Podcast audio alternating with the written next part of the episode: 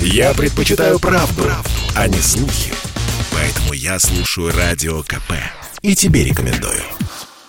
Очередной спор вокруг секс-шопов. У меня двое детей. Почему я должен постоянно выдумывать им ответы на вопрос, что это за игрушки для взрослых? Почему нельзя, если не запретить секс-шопы, то хотя бы сделать их вывески менее кричащими? Такой вопрос задал читатель сайта Вести.ру митрополиту Илариону. Митрополит, он же глава синодального отдела внешних церковных связей Русской Православной Церкви, ответил однозначно. Комментарий прозвучал в эфире телеканала «Россия-24». Основной посыл такой. Интим-магазины – это узаконенный разврат.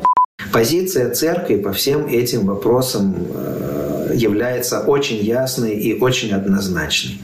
Мы выступаем против половой распущенности, мы выступаем против разврата в любых его формах. А такие так называемые магазины для взрослых – это не что иное, как узаконенный разврат.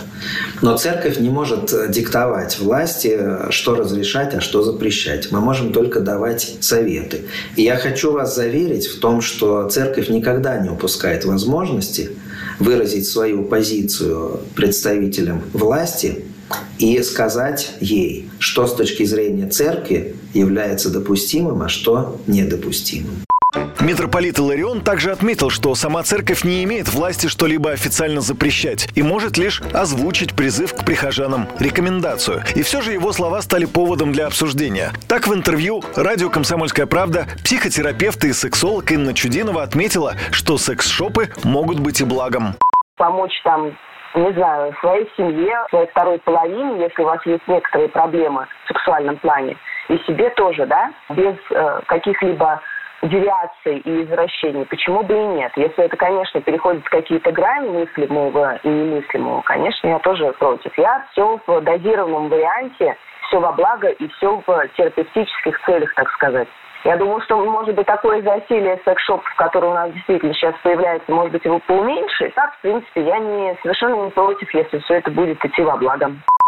Кто же в действительности является клиентом магазинов для взрослых? На этот вопрос ответил Сергей Прудник, владелец целой сети торговых точек интим-профиля, в интервью одному из YouTube-каналов.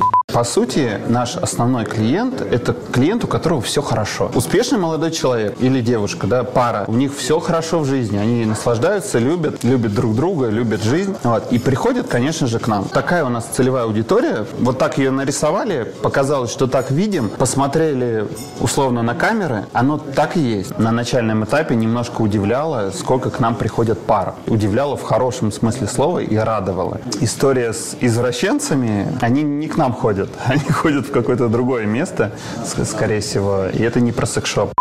А я добавлю, что в прошлом году РПЦ запретила священникам освещать секс-шопы, ночные клубы и больницы, в которых делают аборты. Юрий Кораблев, Радио «Комсомольская правда» sportkp.ru О спорте, как о жизни.